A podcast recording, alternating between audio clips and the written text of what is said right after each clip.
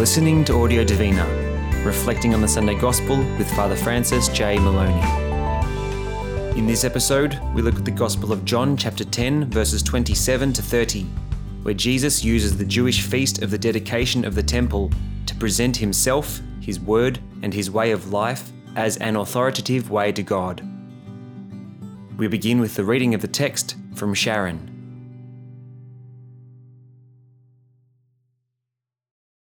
The sheep that belong to me listen to my voice. I know them and they follow me. I give them eternal life. They will never be lost, and no one will ever steal them from my hand.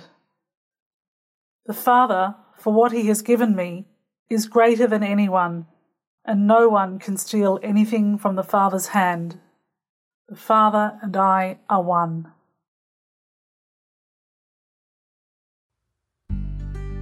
We will now hear a reflection on the text from Father Maloney.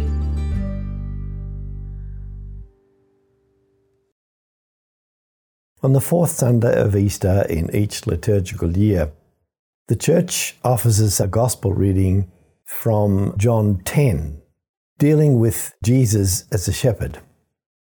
John 10 is a very beautiful chapter, but needs to be understood within the context of everything that's going on at that stage of the Gospel.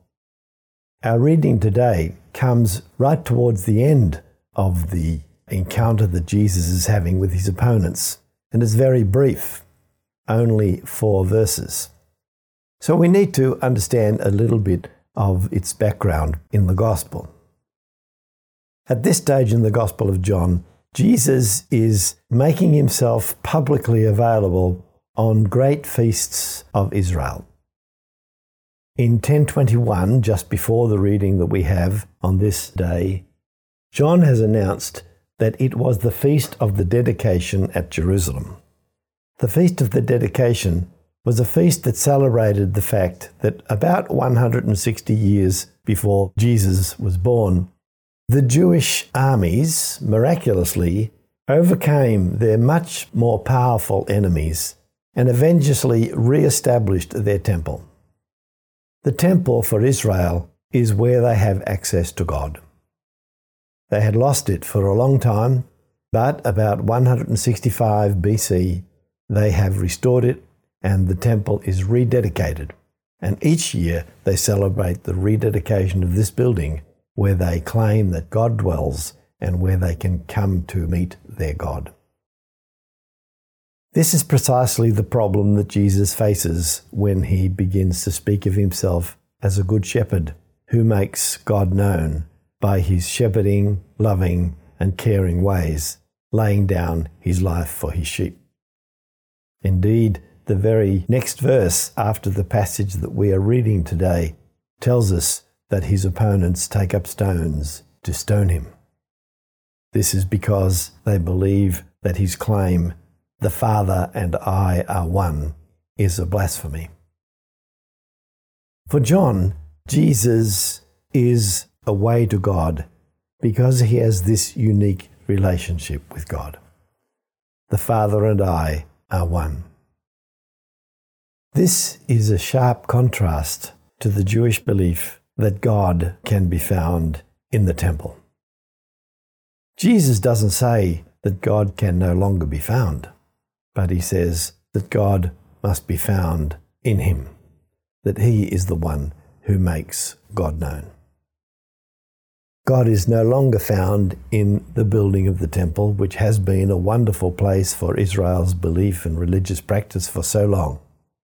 But now God must be found in the voice of Jesus. The sheep that belong to me listen to my voice. I know them and they follow me. But the voice of Jesus is not just the words that come out of his mouth. The voice of Jesus is everything about him, his way of life, his loving, his teaching, and as we've just celebrated at Easter time, his dying and his being raised from the dead. This is the voice of Jesus that the sheep that belong to him hear and recognize. But not only do we recognize him, he knows us as we follow him. It is from this deep participation in God's revelation to us all in and through the person of Jesus Christ that we come to eternal life, that we are never lost, and no one can take us from Jesus. We have been drawn into a situation through our faith in Jesus Christ as the Son of God by the gift of the Father, God's Father, who is greater than anyone and everything, who has given us to him. We are indeed, if we think about it, a very blessed people, to be called by God, to be given faith in Jesus Christ, to belong to his flock. And Jesus' use of the image of a shepherd is very powerful. In Palestine, there are no fences. The shepherd wanders with his flock. He leads the sheep where he will.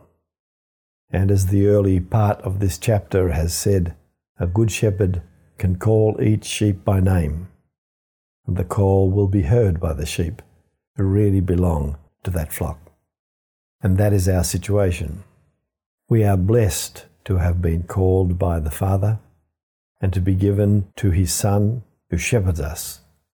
And we can trust in that relationship we have with the Son and the Father with total trust and confidence. As such, within the setting of the Gospel, we no longer need to look to a building, to a temple as the dwelling place of God. Indeed, we no longer need to look to any human institution to find the abiding presence of God, despite the claim that many might make for their own particular institution. There is a oneness between the Father and the Son, and Jesus is available to us so much in the sacraments of the Church, in our shared faith, in our community, and what we do as we reach out to others and as we allow others to reach out to us, we find that the love of God is made totally available to us in the person of Jesus. Because, as Jesus tells us, the Father and I are one. By way of an exception to this Audio Divina, I want to just quickly now look back to the second reading. A reading taken from the much ignored book of the Apocalypse. And in this book, in the passage chosen from today, we have this wonderful vision of a huge number, impossible to count, people from every nation standing in front of the throne and in front of the Lamb. The image of the shepherd used of Jesus in the Gospel of John has been transferred to speak of Jesus as the Lamb, the one who in fact has died and has risen. What Jesus went through was a great suffering, but because of that suffering, thousands of people, a huge number of people from every nation, have washed our robes white again in the blood of the Lamb. And the one who is on the throne covers us with his care, and the shepherd leads us to springs of living water, where God will wipe away all tears from their eyes. And so this gathering of shepherd and lamb imagery draws us into a deeper understanding of the caring, self-giving death and resurrection of Jesus that creates for us a unity with God that no one can take from us.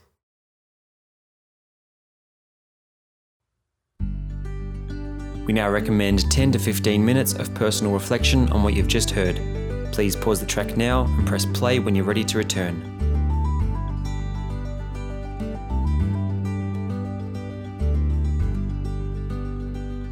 We conclude with the reading of the text from David.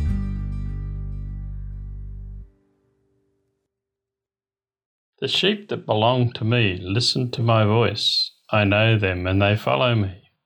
I give them eternal life. They will never be lost, and no one will ever steal them from my hand.